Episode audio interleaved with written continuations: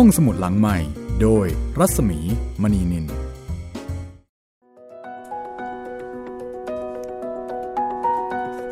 วัสดีค่ะ ต้อนรับคุณผู้ฟังเข้าสู่การใช้บริการห้องสมุดหลังไม้อีกครั้งหนึ่งนะคะ สวัสดีครับ พี่รัศมีครับผม สวัสดีค่ะ พี่จิตรินค่ะ ครับผม ก็จะเจอกันเช่นเคยเจอเจอกับเราสองคนนะคะ คุณจิตรินเมฆเหลือง แล้วก็ดิฉันรัศมีมณีนินนะคะครับเป็นบรรณารักษ์ที่ดูแลห้องสมุดแห่งนี้ หาหนังสือดีๆ มาเล่ามาอ่านมาโม้ให้คุณได้ฟังกัน ครับผมอ่าวันนี้ก็ยังคงเป็นนิทานทองอินนะคะ ใช่ครับ เป็นตอนที่ต่อมาจากตอนที่แล้ว เป็นเรื่องที่ 10 ชื่อเรื่องว่าระเด่นลันไดโอ้ยาวมากครับพี่ แค่เล่า ปูมหลังของคดีนี่ก็โอ้โหยาวมากครับ อืม แต่เป็นเรื่องแรกนะคะ ที่คดีเนี่ย เกี่ยวข้องกับเรื่องผัวผัวเมียเมียใช่ครับพี่ ซึ่งสมัยนี้นะคะเขาบอกว่าเรื่องผัวผัวเมียเมียเนี่ย ถือเป็นรายได้สำคัญเลยนะอ๋อของนักของสืบบรรดานักสืบครับผม มีงานให้ทำเยอะเลย สืบจับเอ่อภรรยาน้อย กิ๊กนอกใจอะไรอะไรทำนองนั้นครับ ทั้งสองฝ่ายนะคะ ไม่ใช่เฉพาะฝ่ายชายเท่านั้นเอ่อฝ่ายหญิงที่ที่นอกใจหรือว่าไปมีซุกเอาไว้ ก็ไม่น้อย เพราะว่ายุคนี้ก็เสมอหน้ากันแล้วครับ ก็เป็นเรื่องของการปิดบังการการไม่ซื่อสัตย์ต่อกันรายได้เยอะค่ะ ถือเป็นเอ่อแผนกงานแผนกใหญ่เลยถ้ามีสของบรรดานักสืบครับผม แต่ว่าในทองอินเนี่ยที่ผ่านมาส่วนใหญ่ เขาจะสืบงานที่เป็นพวกคดีความนะใช่คการรับฆ่ากันตาย การแย่งชิงทรัพย์สมบัติ ขโมยโจรปล้นอะอะไรแบบนี้นะคะ ก็มีเรื่องนี้ซึ่งเป็นเรื่องเกือบสุดท้ายที่เกี่ยวกับผัวผัวเมียเมียแล้วก็ตั้งชื่อว่าระเด่นลันได ซึ่งตอนแรกนะคะ หลายคนก็นึกไปถึงวรรณกรรมเรื่องระเด่นลันได ใช่อ่าซึ่งวรรณกรรมเรื่องนี้นะคะ ระเด่นลันไดเนี่ย ผู้แต่งนี่คือพระมหาทรัพย์อืมก็ว่ากันว่าเออเป็นการเอาเรื่องของแขกสองคนนะครับคือต้องบอกคุณผู้ฟังก่อนนะคะว่า แขกในที่นี้เนี่ยเป็นคำเรียกที่คนไทยใช้เรียกขานคนที่จมูกโด่งตาคม ผมดำจะเป็นคนที่มาจากทางอินเดีย ทางมาลายู อาหรับ จะนับถือศาสนา ฮินดู ศาสนาซิก หรือว่าศาสนาอิสลาม อันนี้อยู่ในกลุ่มเดียวกันหมด เป็นแคตตากรีแขกแขกหรือเราไม่ได้บูลลี่ใช่ไหมพี่เราแค่จริง ๆ ในยุคนั้นเขาไม่ได้บูลลี่นะครับถือว่าเป็นคำเรียก ใช่เขาเป็นคำเรียกครับแต่ว่าไอ้บูลลี่หรือไม่บูลลี่เนี่ยบางทีมันอยู่ที่บริบทครับว่าเรียกเขาด้วยจุดมุ่งหมายอะไรอ่ามันกลายมาเป็นคำบูลลี่ในยุคหลังครับ ทีนี้ในครั้งนั้นเนี่ย สมเด็จกรมพระยาดำรงราชานุภาพเนี่ยทรงเล่าเอาไว้บอกว่าคือมีแขกคนหนึ่งชื่อลันได ลันไดอะอาจจะเป็นชาวฮินดูอืมอินครับเดียที่นับถือศาสนาฮินดู ซึ่งส่วนใหญ่ก็จะนับถือฮินดูกันอะอาจจะมีส่วนน้อยส่วนหนึ่งที่นับถือซิก แล้วก็อิสลามครับคนเนี้ยเป็นฮินดู ก็มาอาศัยอยู่ใกล้กับโบสถ์พราหมณ์อืมโบสถ์พราหมณ์อ่าโบสถ์พราหมณ์ที่กรุงเทพเนี่ยนะคะครับผมเสาชิงช้าสีเนี่ยลมอ้อ สารแดงหรือเปล่าพี่ไม่แน่ใจเหมือนกันนะ อาจจะย้ายแล้วเออณสมัยนั้น ก็แกนี่มาเที่ยวสีซอขอทานครับหาเลี้ยงชีพ พูดภาษาไทยก็ไม่ค่อยได้อืมแล้วก็หัดร้องเพลงขอทานครับ เพลงขอทานในที่นี้ก็คือเพลงที่ขอทานในยุคนั้นเนี่ยเขาต้องมีวิชาติดตัว คือเขาเอาเสียงเพลงเนี่ยแลกกับเศษเงินอ๋อแต่เขาก็จะมีวิชาในการที่จะต้องร้องเพลงมีท่วงทำนองที่เป็นลักษณะของเพลงขอทาน ก็เลยเป็นที่มาของเพลงวานิพกค่ะเพลงขอทานหรือเพลงวันิพกครับ คือสมัยก่อนไม่ได้เอาเพลงลูกทุ่งเพลงนู่นเพลงนี่มาร้อง แต่เขาจะมีเพลงของเขา ทีนี้แขกคนเนี้ยเขาพูดภาษาไทยไม่ค่อยได้ครับเขาก็เลยร้องได้แค่ว่าส่วนนหงส์ถูกหอก อย่าบอกใคร บอกใครก็บอกใคร ก็ร้องทวนอยู่แต่เท่านี้อ้าวคือพูดได้ไม่เยอะไง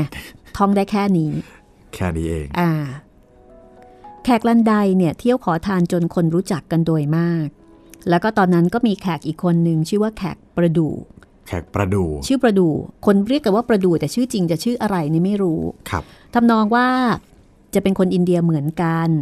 แขกประดู่เนี่ยมีภรรยา เป็นหญิงแขกมาลายูชื่อว่านางประแดกประประแดะชื่อนางประแดกครับชื่อจริงเป็นยังไงนี่ไม่รู้เนาะครับผมทีนี้สองคนเนี่ยมาทะเลาะกัน ชอบผู้หญิงคนเดียวกัน คือจริงอ้าวๆเอ่อเป็นภรรยาของนายประดู่ครับใช่ไหมแต่ว่าอีลันไดเนี่ยลันไดเนี่ยเหมือนกับมามาชชออบบอ่าโอ้โหก็มาแย่งกัน อ่า นี่คือเนื้อเรื่องนะคะ ครับ คนทั้งหลายก็เห็นเป็นเรื่องขบขัน ก็โจดจันกันแพร่หลายอ๋อพระมหาทรัพย์ทราบเรื่อง ก็เลยคิดแต่งเป็นบทละครขึ้น คือเรื่องเนี่ยมีอยู่จริง ตัวละครเนี่ยมีอยู่จริง ข้อมูลดังกล่าวนะคะ ก็นำไปสู่ข้อสรุปเกี่ยวกับรูปแบบแล้วก็จุดประสงค์ในการแต่ง คือใช้เหตุการณ์ของแขกประดูกับแขกลันไดที่ทะเลาะกันที่ทะเลาะกันด้วยเรื่องแย่งผู้หญิง แต่จริง ๆ เนื้อหาเนี่ยมีการวิพากษ์วิจารณ์สังคมครับ มีการวิพากษ์วิจารณ์ บ้านเมือง เหมือนกับมีแอบล้อเลียน เสียดสี คนนั้นคนนี้อืมซึ่งเป็นแนวถนัดของผู้แต่ง ในยุคนั้นก็ท่าทางจะเป็นผู้แต่งที่มันพอสมควรทีเดียวนะคะๆครับผม ถ้ายุคนี้ก็คงเป็นหม่อมราชวงศ์คริสอะไรอย่างงี้ ก็อันนี้ไม่แน่ใจนะว่าสามารถจะเปรียบกันได้หรือเปล่านะครับ แต่ว่า คนแต่งคือพระมหามนตรีทรัพย์ ท่านเป็นกวีครับ ที่มีความสามารถในการแต่งกรอนแบบเก่งมากนะคะเอ่อแล้วเหมือนกับว่าพระมหามนตรีทรัพย์เนี่ย เกลียดใครสักคนหนึ่งเลยมีโจทย์ มีโจทย์ แล้วก็เอาเรื่องเนี้ย เอามาเขียนบังเอาไว้ เพื่อเป็นการเหมันเอาง่ายๆคือหลอกด่าใช่ไหมพี่ ถ้าพูดภาษาง่าย ๆ ก็อาจจะใกล้เคียงอะนะคะครับคือไม่สามารถที่จะวิพากษ์วิจารณ์ตรงๆได้อ่าก็เลยวิพากษ์วิจารณ์ผ่านเรื่องราว แล้วก็ไปเอาเรื่องเนี้ยเอามาเขียน เรื่องนี้ก็เป็นการเขียนโดยอิงอาวรรณกรรมเรื่องอีเหนาซึ่งตอนนั้นกำลังดังมากอืมแล้วก็เอาชื่อว่าเป็นระเด่นลันได เพราะว่าในเรื่องอีเหนาเนี่ย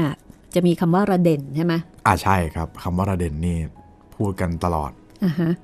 นั่นแหละค่ะก็เลยแบบพัวพันกับเรื่องอีเหนา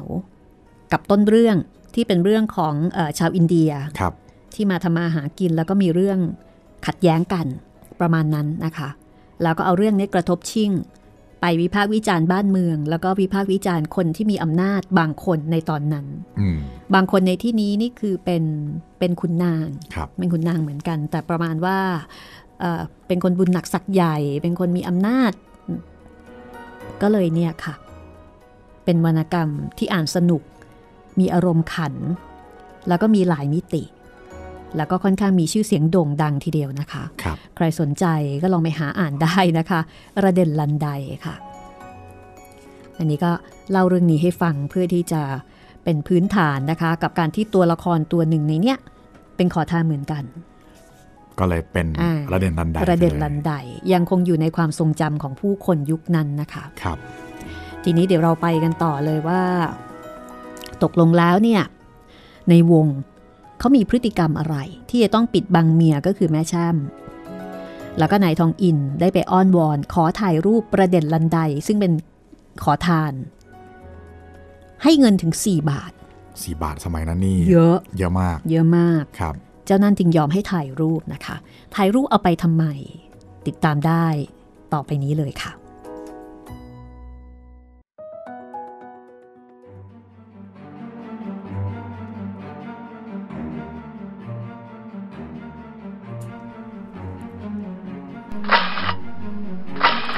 ส่วนนายทองอินเมื่อถ่ายรูปได้แล้ว ก็ดูพอใจมาก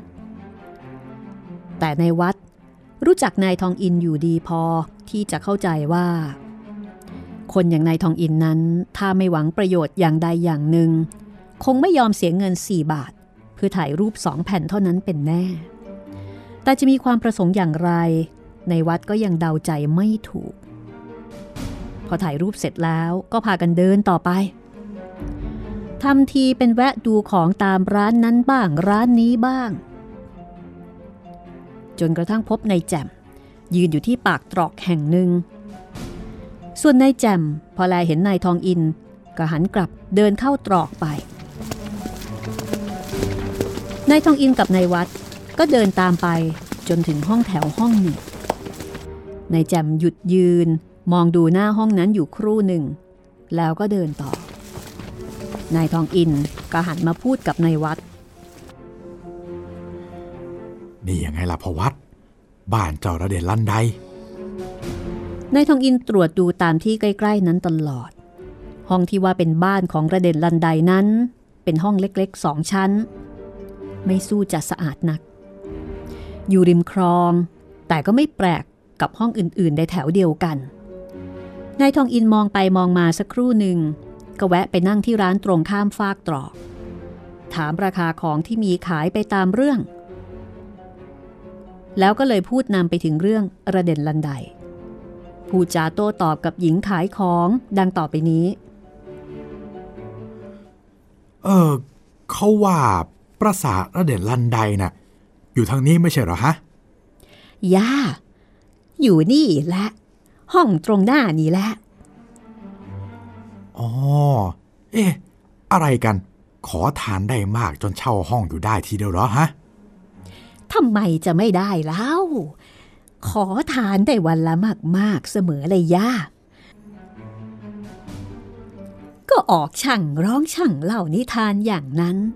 เขาบอกว่ามั่งมีทีเดียวนะยะ เดี๋ยวนี้เนี่ยแกแกล้งแต่งตัวให้รุงรังอย่างนั้นเอง แต่เห็นว่า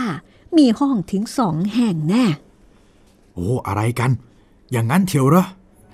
ก็ดูท่าทางจะเป็นได้อยู่นะ เท่าที่ฉันสังเกตดู แกไม่ได้หากินที่นี่ที่เดียว บางทีก็ไปหากินทางอื่น ไปทีละหายไปสองสามวัน ไม่เห็นจะกลับมาที่ห้องนี้เลย แล้วพอสักหน่อย แกก็กลับมาอีก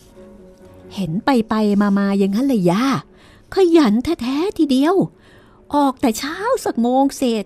จวนสองโมง แล้วก็กลับเอาพรบค่ำทุกวันพอกลับถึงบ้านสักหน่อย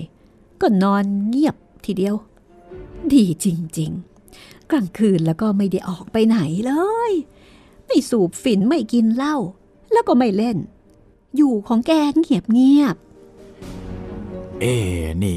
อยู่คนเดียวหรือไงเนี่ยฮะๆอยู่นะแกอยู่คนเดียว แต่มักจะมีคนมาหาแกอยู่บ่อยๆนะ ฉันเห็นมีอยู่คนหนึ่งหน้าตาท่าทาง ก็ดูเหมือนจะเป็นผู้ดี มาแต่เช้า แล้วก็กลับเอาเย็นนี่ แล้วรู้ไหมว่าเขามาทำไมฮะๆไม่รู้เหมือนกันเลยย่าแต่เห็นมาดู เหมือนทุกวันเวลาที่ตาระเด่นแกอยู่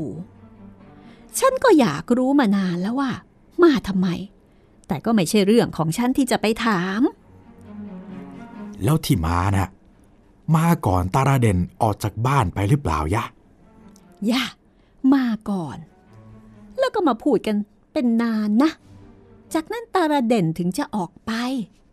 ตอนเย็นเมื่อตาราเด่นกลับ ก็พูดกันอยู่อีกนาน แล้วคนที่มาหาถึงจะไป อืม บางทีตาราเด่นนี่ อาจจะรับใช้คนผู้ดีคนนี้ก็ได้ อาจจะไปทำงานอะไรสักอย่างแล้วมั้งเนี่ยฮะบางทีก็อาจจะเป็นได้นะ พูดคุยสื่อความได้เท่านี้ นายทองอินก็ลุกลาจากร้านนั้นแล้วก็เดินต่อไป จนเวลาจวนย่ำค่ำก็ย้อนกลับมาอีก พอถึงหน้าห้องระเด่นลันไดก็เห็นตัวระเด่นลันไดเนี่ยเดินออกมา มีพฤติกรรมที่น่าแปลกจริง ๆ พอระเด่นลันได เห็นนายทองอินกับนายวัดก็ถึงกับชะงัก ยืนดูอยู่สักครู่ใหญ่ ๆ ก็เดินตรงเข้ามา ตั้งท่าเหมือนจะพูดด้วย แต่ก็กลับใจ เดินเลยเข้าห้องไป มีเสียงลั่นกุญแจนายทองอินหัวเราะหึหึแล้วก็ออกเดิน นี่พ่อทองอิน ไม่คอยดูในวงหรือไง นายทองอินสั่นศีรษะ ไม่เป็นประโยชน์ในการที่จะคอยหรอกพอวัดเชื่อฉันเถอะ ถ้าเรายังอยู่ที่นี่นายวงเป็นไม่ออกมาแน่ คอยดูสิ ในวัด มองไป ก็เห็นศีรษะประเด็นลันไดเนี่ย อยู่ที่หน้าต่างชั้นบนครู่หนึ่งพอนายทองอินบอกให้ดูป ระเด็นลันไดก็หลบเข้าไป นายทองอินก็ชวนให้กลับ พอตอนที่ขับรถกลับมา นายทองอินก็ถามในวัดว่ามีความเห็นอย่างไร ในวัดก็ตอบว่า สงสัยว่าในวง คงจะคบคิดกับเจ้าระเด่นลันไดกระทำการไม่ดีอย่างใดอย่างหนึ่ง นายทองอินฟังแล้วก็ยิ้ม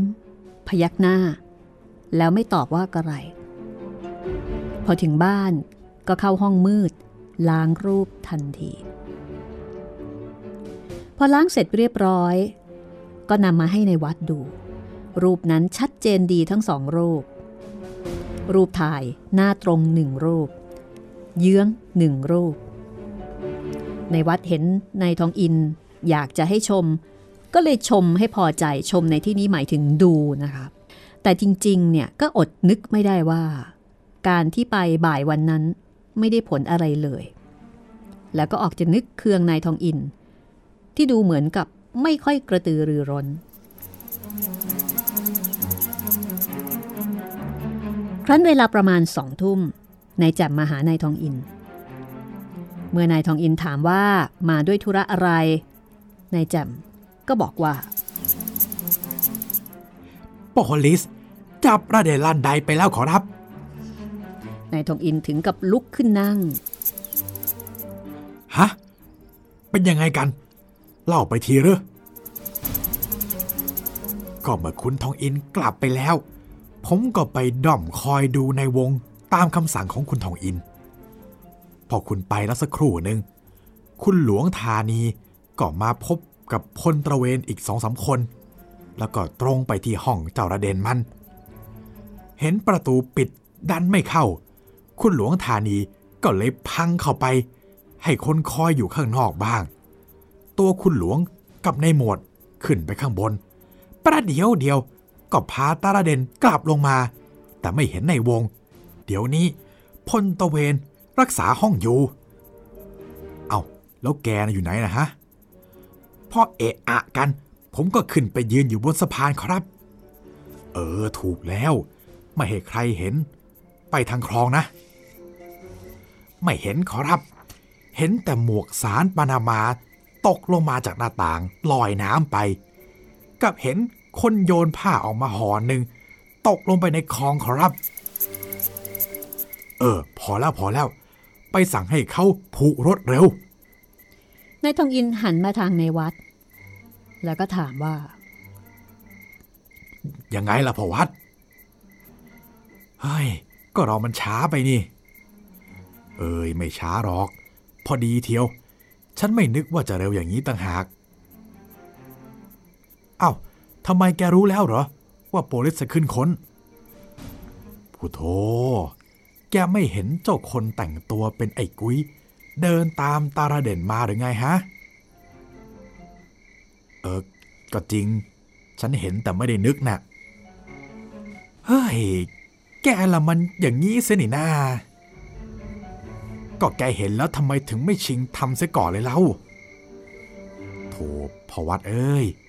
เราไม่ใช่พลตระเวน จะได้ไปเที่ยวบุกรุกขึ้นบ้านคนเขาได้ เขาจะว่าได้ว่าย่องเบาหรือไปปล้นเขา ไอการติดกรงเนี่ยมันสนุกอย่างไร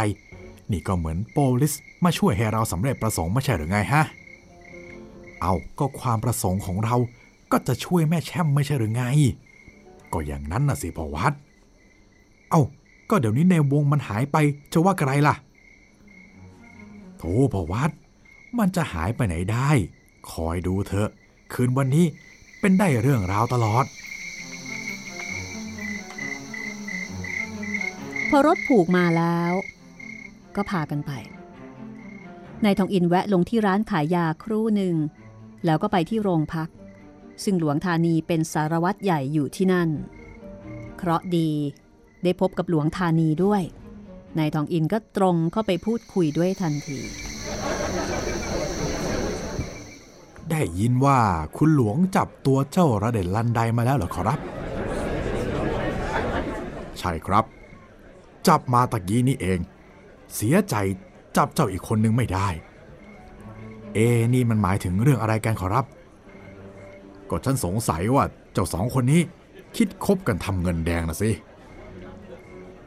แล้วค้นเครื่องมือได้ไหมขอรับ ยังไม่ได้นะ สงสัยว่าจะอยู่ที่อื่น แล้วได้ถามปากคำแล้วได้ความว่ายังไงบ้างขอรับ เอ้ย ไอระเดนลันไดปฏิเสธว่าไม่รู้จักกับในวง เงินที่ค้นได้ในตัวมัน มันก็ว่ามันขอทานได้ บ้านนั้น มันว่ามันอาศัยของมันอยู่ ก็เสียค่าเช่าแต่นิดหน่อย เพราะไม่มีคนเช่า เมื่อผมขึ้นไปก็เห็นมันยืนอยู่ที่หน้าต่างคนเดียว ค้นจนทั่วก็ไม่พบกับในวง เครื่องมือก็ไม่มี เห็นแต่น้ำมันแว็กซลิน อยู่ครึ่งกระปุก กระจกบานหนึ่งสักเท่าไรมันก็ยืนยันอยู่อย่างนั้น ว่าไม่รู้จัก และไม่มีการเกี่ยวข้องอะไรกับนายวง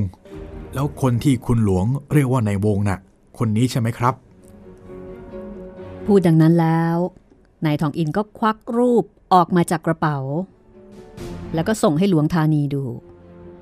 หลวงธานีดูแล้วก็บอกว่าอ๋อใช่ใช่คนนี้แหละ นายทองอินก็เลยบอกว่าถ้าเช่นนั้น เขาพอจะรับหาตัวได้ อ้าวถ้าคุณหาได้ก็ดีสิ พวกผมค้นจนทั่วแล้ว ก็ไม่ได้ตัว กลัวว่าจะโดดลงคลองหนีไปซะแล้วนายทองอินสั่นศีรษะแล้วก็บอกว่าไม่ได้ไปทางนั้นแน่ การที่จะโดดลงไป ก็ไม่ใช่ต่ำคงจะต้องมีเสียงดังโพร่งใหญ่ ถ้าโดดลงไปจริงที่ไหนเลยจะไม่รู้ และถ้าเกิดว่าจะปีนลง ก็คงปีนไม่ทัน คือสันนิษฐานว่า คงไม่ได้หนีไปไหน เพราะถ้าหนีไปไหน ก็สามารถที่จะรู้ได้อยู่ดีหลวงธานีก็รับว่าข้อนี้ก็จริงอย่างที่นายทองอินพูด จากนั้นนายทองอินก็ได้กล่าวต่อไปว่า ผมเข้าใจว่า คุณหลวงวางคนรักษาไว้รอบแล้ว ก่อนขึ้นไปค้นไม่ใช่หรอขอรับ อืม แน่ทีเดียว แต่อาจจะหนีไปเสียก่อนหน้านั้นแล้วก็ได้ ก่อนนั้นคนของผมอยู่ เอ้คุณ ยังไงมีอะไรเกี่ยวข้องด้วยเหรอ อ๋อ มีขอรับ ทางส่วนตัวบุคคลเขาหาผมให้สืบ ก็ถ้าอย่างนั้นในวงจะไม่ได้ไปที่นั่นกระมัง ไปขอรับ มีคนเห็นว่าได้ไปแต่เช้า อืม อย่างนั้นแล้วเดี๋ยวนี้เขาอยู่ที่ไหนล่ะฮะ ดูเหมือนจะอยู่ใกล้ๆนี่เองแหละขอรับ ขอให้คุณบอกผมเถอะ ผมจะได้จัดการจับเขา คุณหลวง โปรดให้หาตัวระเด่นลันไดเข้ามาในนี้เถอะขอรับ จากนั้นหลวงธานีก็ให้พลตระเวนพาตัวระเด่นลันไดเข้ามาในห้อง นายทองอินก็ได้หยิบขวดอะไรออกมาจากกระเป๋าขวดหนึ่ง มากำกำเล่นอยู่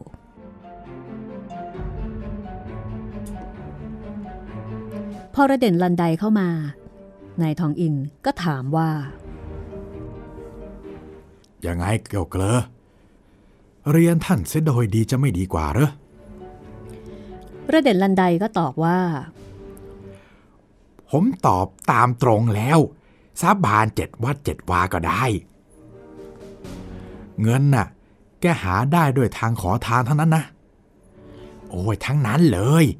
ไม่ได้ช่อโกง ไม่ได้ลักขโมยใครเลย เออเออถ้าอย่างนั้นบางที ฉันจะช่วยพูดแทนแกได้อ้าวแม่เว้ย นั่นแกเป็นแผลอะไรตรงนั้นน่ะฮะ โอ้โห ใหญ่จริง ๆ เลย พอพูดแล้ว นายทองอินก็เดินเข้าไปทำท่าเหมือนจะเข้าไปดูแผลเป็นบนหน้า แต่พอเข้าใกล้ ก็เอื้อมมือเข้าลูบที่แก้มของนายระเด่นลันไดแบบแรงแม่ประหลาดจริงๆ แก้มขวาเนี่ยเป็นทางทีเดียวๆจากนั้นนายทองอินก็แบมือให้หลวงธานีดู ปรากฏว่า ลายเห็นเปื้อนสีเปรอะไปหมดเลยประเด็นลันไดมองดูนายทองอินตาค้าง ผู้ที่อยู่ในนั้น ต่างก็ตะลึงกันไปหมด มีแต่นายทองอินที่หัวเราะ แม่ในวง แกช่างเขียนหน้าจริงๆเลยนะ แกเห็นจะได้ครูดีเมื่อตอนอยู่เมืองนอกละสิ ทุกๆคนยังตกตะลึงกันอยู่ นายทองอินก็พูดต่อ วัคซลีนของแกน่ะ ไปทิ้งเสียที่บ้านระเดลันไดแล้ว เอานี่ ใช้ของฉันเถอะสำหรับล้างสีน้ำมันฝรั่งเนี่ย เป็นไม่มีอะไรสู้ไม่ใช่หรือไงฝ่ายในวงพอเห็นว่าสงสัยจะโยกโยไม่ได้แล้ว ก็รับน้ำมันวัสลิน คือวัสลินนั่นเองนะคะ รับจากนายทองอิน ไปทาล้างหน้าจนสะอาด หลวงธานีนั่งดูในวงอยู่ครู่หนึ่ง ก็หันมาคุยกับนายทองอินว่า ผมแลไม่เห็นว่า คุณทราบได้ยังไงรวดเร็วเช่นนี้ ไม่ต้องสงสัยเลย ถ้าได้คุมตัวไว้นานๆ ถึงแม้ผมก็คงจับได้ เพราะว่าสีที่ทาหน้าเนี่ยก็คงจะต้องลบไปบ้าง แต่การที่คุณรู้ก่อนเนี่ยเป็นสิ่งประหลาด นายทองอินบอกว่าที่จริงก็ไม่สู้ประหลาดนัก เพราะว่านายทองอินเอง ก็ชอบเขียนหน้าเล่นเช่นนี้อยู่บ้าง แล้วก็ท่าทาง เห็นจะได้วิชามาจากแห่งเดียวกับในวงนั่นแหละ เพราะฉะนั้นสินสอนถึงไม่กินกันอย่างที่เขาว่ากันในละคร นอกจากนั้นก็ต้องขอบใจหูของในวงเอง นายทองอินบอกว่าคนเรานั้นจะแก้อะไรๆก็ได้ทั้งนั้น แต่หูแก้ยากนัก นอกจากจะตัดเสียเท่านั้นถึงจะจำไม่ได้ ขอให้คุณเอารูปสองรูปนี้มาเทียบกันดู แล้วคุณจะรู้ว่าผมทราบได้อย่างไร ว่าในวงกับระเด็นลันไดนั้นเป็นคนคนเดียวกัน ว่าแล้วก็ส่งรูปในวงกับรูประเด็นลันไดที่ถ่ายใหม่ ให้หลวงธานีดู หลวงธานีก็รับรองว่าเป็นจริงตามที่นายทองอินว่า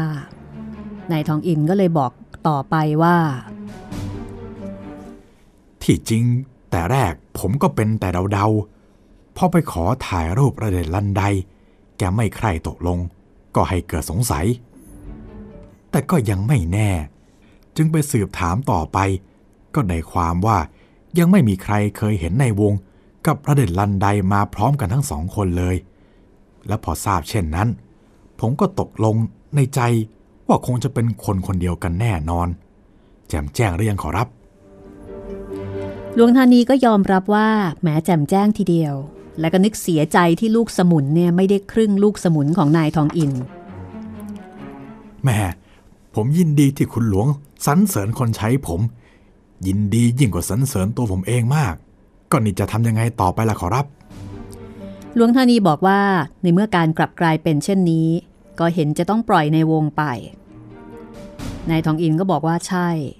จะฟ้องร้องเขาว่ากระไรก็ไม่ได้ เพราะว่าเขาไม่ได้หากินในทางไม่ชอบทำแต่อย่างไร เออในวงภรรยาแกคงจะดินดีมากเลยนะ เมื่อได้ทราบความจริง ที่จริง แกก็ไม่ควรจะปิดเขาเลย ฉันเนี่ยหวังใจว่าแกจะกลับไปเล่าความให้เขาฟังเสียเองให้ตลอด ฉันจะได้ไม่ต้องเป็นผู้ไปเล่า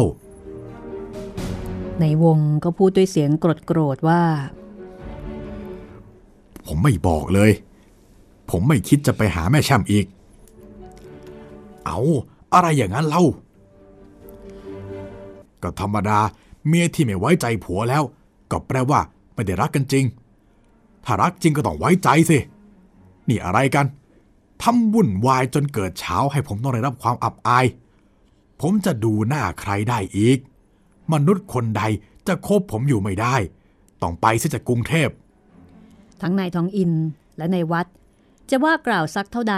ในวง ก็ไม่เชื่อ ลุกเดินออกจากโรงพักดุมดุมๆไป ไม่ช้าก็ได้ข่าวว่า เขาลงเรือเมไป จะไปไหนก็ไม่ทราบ และไม่มีใครได้พบเห็นอีกตั้งแต่วันนั้นจนบัดนี้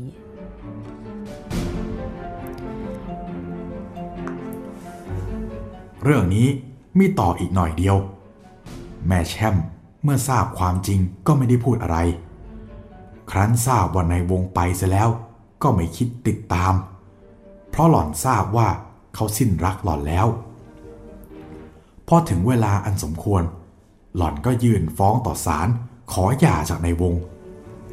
จำเลยไม่สู้ความ ก็เป็นอันตกลงขาดจากสามีภรรยากันตามกฎหมาย และเดี๋ยวนี้ แม่แช่มก็เป็นภรรยาข้าพเจ้า อยู่ด้วยกันปรองดองดี ข้าพเจ้ายังนึกขอบใจเจ้าระเด่นลันไดอยู่เสมอ ในการที่ข้าพเจ้าได้รับความสุขอยู่ทุกวันนี้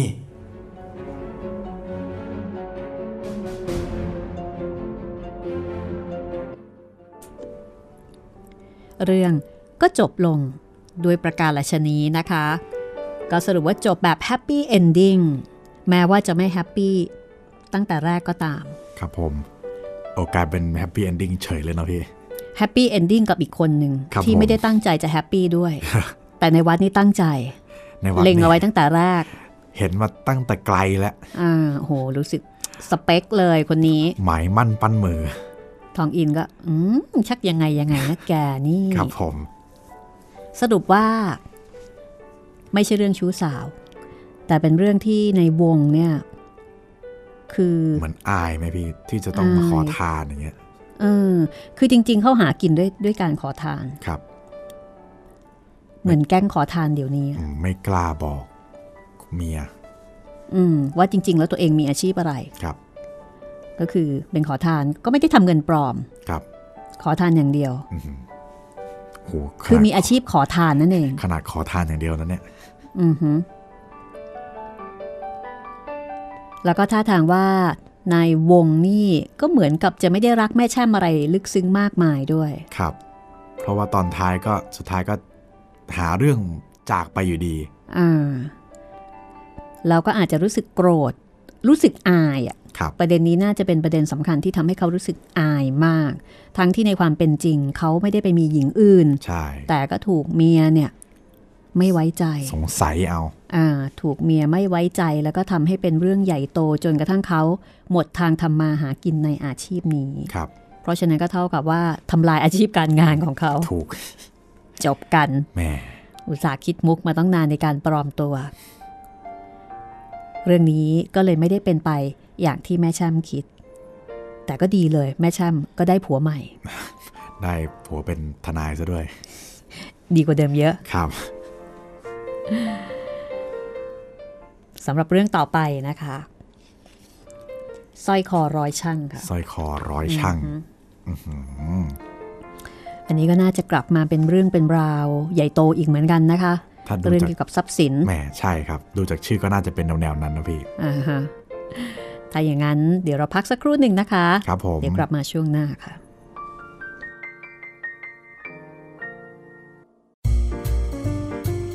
ห้องสมุดหลังใหม่ โดยรัศมีมณีนิน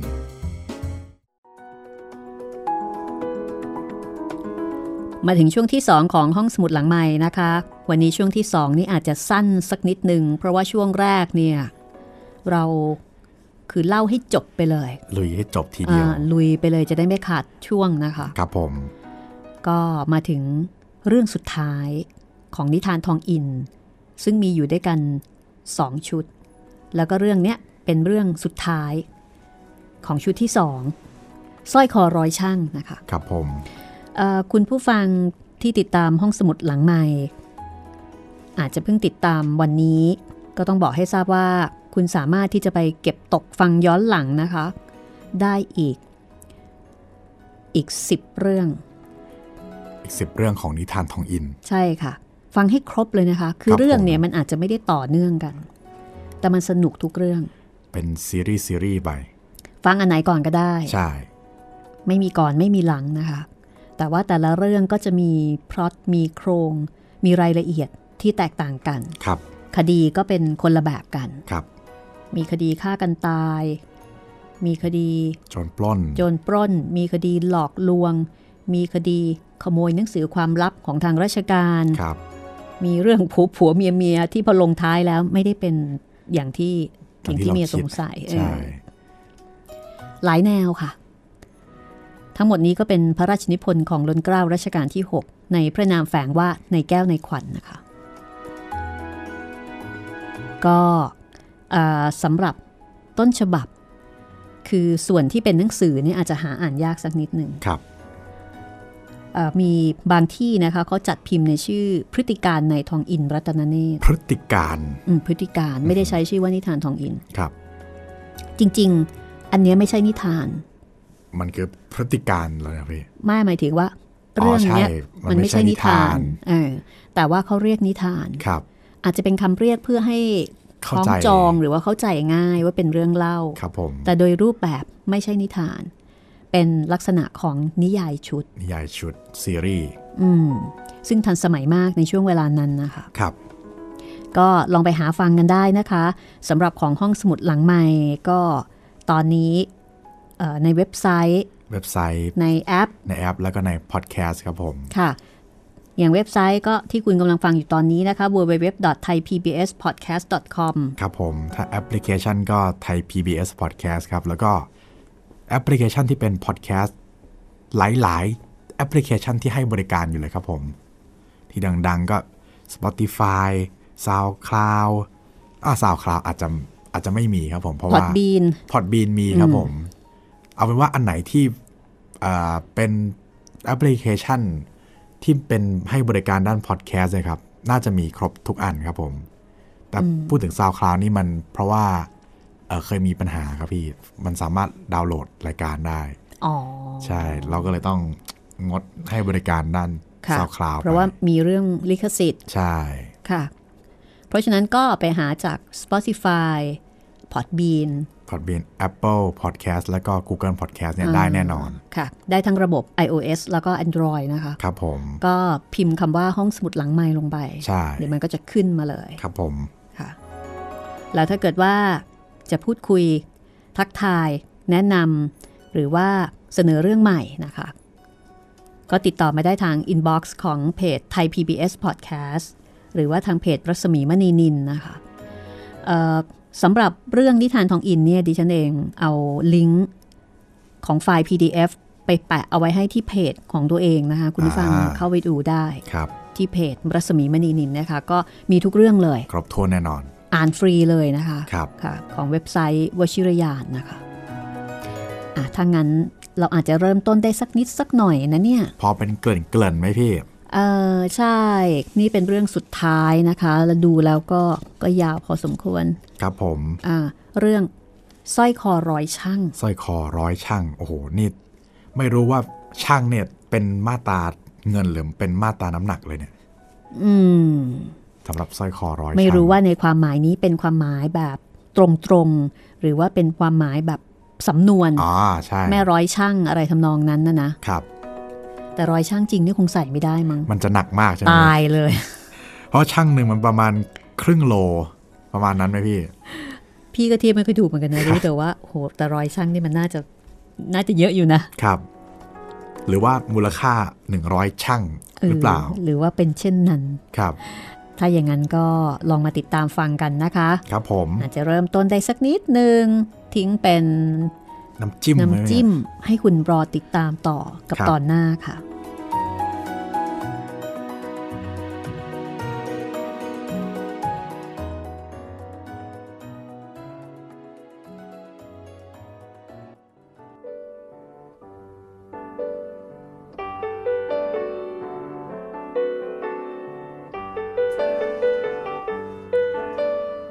เรื่องต่างๆที่ข้าพเจ้าได้เล่าให้ท่านฟังมาแล้วทั้งสิ้น ล้วนแต่เป็นเรื่องซึ่งได้ปรากฏในหนังสือแล้วแทบทุกเรื่อง เป็นแต่ข้าพเจ้าได้อธิบายการสืบสวนเรื่องนั้นๆ โดยพิสดารเท่านั้น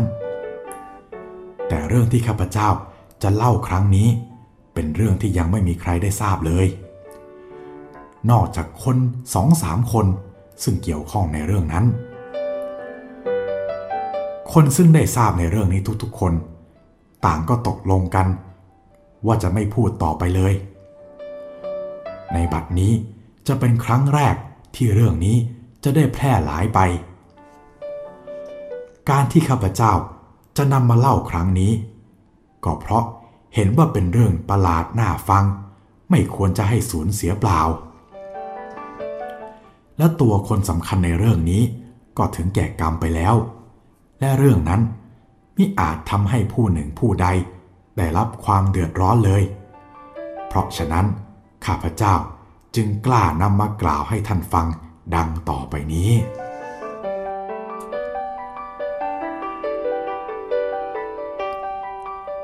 คนสำคัญในเรื่องนี้ที่ในวัดได้กล่าวมาแล้ว มีนามว่านายเทศ นายเทศเป็นคนรู้จักชอบพอกับนายวัดแล้วก็นายทองอิน เมื่อยังหนุ่มอยู่นายเทศมีภรรยาคนหนึ่ง อยู่ด้วยกันไม่กี่เดือน ภรรยาก็ตายนายเทศก็เสียอกเสียใจมาก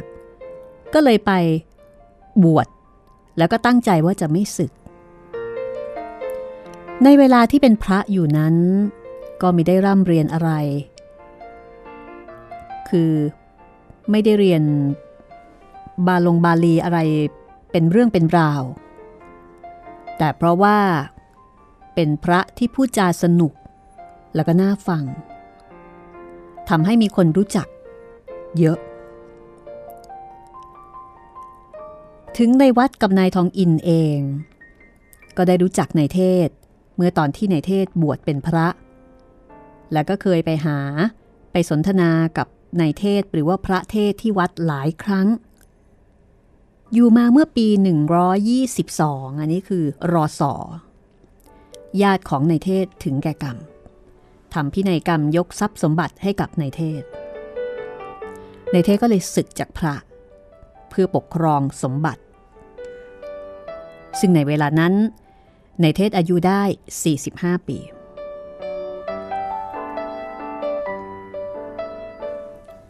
ชอบกลจริง ๆ เมื่อเวลาแกเป็นพระ ดูแกคล่องแคล่วดี แต่พอศึกออกมาแล้ว ดูรุ่มร่ามจนหน้าขัน ถ้าใครที่เคยเห็นแก เมื่อเวลาแกเป็นพระอยู่แล้ว ก็เกือบจะไม่รู้จักแก เมื่อเวลาแกเป็นคฤหัสถ์ผิดกันราวกับคนละคนพอแกศึกออกมาสักสามสี่วัน แกก็ไปหานายทองอิน พอกลับไปแล้ว นายทองอินก็พูดกับข้าพเจ้าว่า นี่แหละ ไม่ช้าตาเทศก็คงจะทำขี่เธออะไรสักอย่างหนึ่ง นี่คือความเห็นของนายทองอินต่อนายเทศ ซึ่งเป็นพระศึกใหม่ในไม่ช้านัก ทั้งคู่ก็ได้ทราบข่าวว่านายเทศจะมีภรรยาใหม่ สังเกตดูตามในหนังสือ คือนายเทศเนี่ย มีหนังสือถึงนายทองอิน ดูเหมือนว่านายเทศ ตื่นภรรยาคนนั้นเสียเหลือเกิน คือเหมือนกับหลงมากรักมาก ถึงกับเรียกหญิงผู้นั้นว่าเป็นเทพธิดาจุติ พอสืบได้ความ ก็พบว่าหญิงนั้นเป็นหญิงละคร แล้วก็เป็นละครที่มีชื่อเสียงนายทองอิน เมื่อทราบข้อมูลเช่นนั้นก็พยักหน้า แล้วก็บอกกับนายวัดว่า ยังไง ฉันว่าแล้วไม่ใช่เหรอ ว่าตาเทศนะ่ะ คงจะทำขี้เธออย่างใดอย่างหนึ่งปุโธนางช้อยนี่ ใครๆมันก็รู้จักทั้งนั้นแหละ ว่ามันช่างตรงกันข้ามกับเทพธิดาจุติจริง ๆนะในวัดนั้นมีความประสงค์ที่จะแก้ต่างแทนนายเทศ ก็เลยบอกว่า ที่จริงมันก็ไม่น่าประหลาดอะหรอกพ่อทองอิน คนหนุ่มๆกว่าตาเทศ ยังหลงนางช้อยได้เลยนายทองอินฟังแล้วก็สั่นศีรษะ เอ้ย มันผิดกันนะคนอื่นๆ ถึงเขาจะหลงเขาก็หลงกันชั่วคราว แต่ตาเทศเนี่ย กินลึกกว่าคนอื่นแกจะแต่งงานกับนางช้อยนะ แกไม่เข้าใจหรือไง ในวัดก็ยอมรับว่า ตัวเขาเองยังไม่ได้เข้าใจเช่นนั้น ในวัดก็กล่าวต่อไปว่า น่าเสียดาย คนดีๆ อย่างตาเทศ จะมาถูกอีผู้หญิงอย่างนางช้อยทำเสีย เฮ้ย เราคิดอ่านไปบอกให้แกรู้ความจริงดีไหม ให้แกรู้เรื่องนางช้อยเสีย เห็นจะดีละมั้ง นายทองอินหัวเราะก่อนจะบอกว่า แกจะไปบอกก็เชิญเถอะพอวัดฉันไม่บอกละ ฉันเชื่อว่า จะไปบอกแกก็คงไม่มีประโยชน์หรอก แต่ในวัดก็ยังไม่ยอมแพ้ในวัดไปหาตาเทศ ตั้งใจจะไปบอกไปคุยเรื่องนางชอย ยังไม่ทันจะไปถึงไหนตาเทศแกก็ลุกเป็นฝ่ายคือโกรธ แล้วก็ถามในวัดด้วยเสียงกระโชกว่า นี่แก แกเป็นมิตรของฉันหรือเปล่าเนี่ย ในวัดเมื่อถูกขึ้นเสียงใส่เช่นนั้น ก็ตอบในเทศไปว่ามีความตั้งใจดีต่อในเทศอยู่เสมอ แต่ในเทศก็กลับขึ้นเสียงซ้ำอีกครั้งว่า ก็ถ้าแกหวังดีนะทำไมแกถึงมาด่าผู้หญิงที่ฉันรัก ฉันรักยิ่งกว่าดวงชีวิตของฉันอีก และที่จะเป็นเมียฉันอีกสองสามวันเนี่ยฮะ ในวัดก็เลยตอบว่า ก็เพราะฉันชอบแก ฉันจึงมาบอกให้แกทราบตามความจริง ซึ่งคนโดยมากทราบอยู่ทั่วกันแล้ว แต่ในเทศก็เถียง เฮ้ย ความจริงเมื่ออะไร ความเท็จต่างหาก แกนึกว่าฉันไม่รู้เรื่องราวต่างๆหรือไง ที่แกเล่ามาให้ฉันฟังเนี่ยฮะ ฉันรู้หมดแล้ว แต่ฉันก็รู้ด้วยเหมือนกัน ว่าผู้ที่เริ่มกล่าวเรื่องนี้ขึ้นนะ ก็เพราะว่าความเกลียดชังต่างหาก หรือความอิจฉาแม่ช้อย เกลียดเขาเพราะเขาดี ตัวจะชวนให้เขาชั่ว เขาไม่ชั่วตามตัวแกอย่าเก็บไอ้เรื่องนั้น มาบอกฉันอีกเลย ฟังจนเบื่อหูเสียแล้ว ใครจะว่าอย่างไงก็ช่าง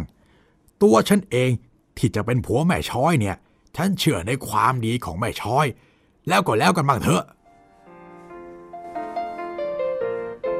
ดูเหมือนว่าในเทศก็ไม่ยอมรับฟังใดๆ ยังคงเชื่อมั่นในคุณงามความดีของผู้หญิงที่ตัวเองรัก แม้ว่ามันจะสวนทางกับความเห็นของเพื่อนของคนที่ปรารถนาดีแล้วก็ของคนทั่ว ๆ ไป เรื่องราวจะเป็นอย่างไรต่อไปนะคะ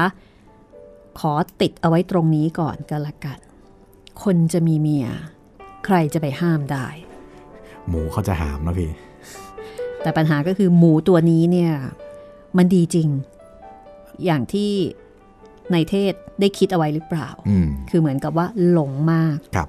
ซึ่งก็เป็นปกติของคนเราในยามรัก ที่อาจจะมองเห็นอะไรที่แตกต่างไปจากความเป็นจริงที่คนอื่นเขามองเห็นกันครับ เรื่องราวจะเป็นอย่างไรนะคะสร้อยคอร้อยช่างคือชื่อเรื่องของเรื่องนี้ค่ะสร้อยคอร้อยช่างก็จะเริ่มปรากฏในตอนต่อไปนะคะ ว่าจะเกี่ยวกับเรื่องนี้อย่างไร วันนี้เราสองคนก็คงจะต้องลาคุณผู้ฟังไปก่อนนะคะ สวัสดีครับ สวัสดีค่ะ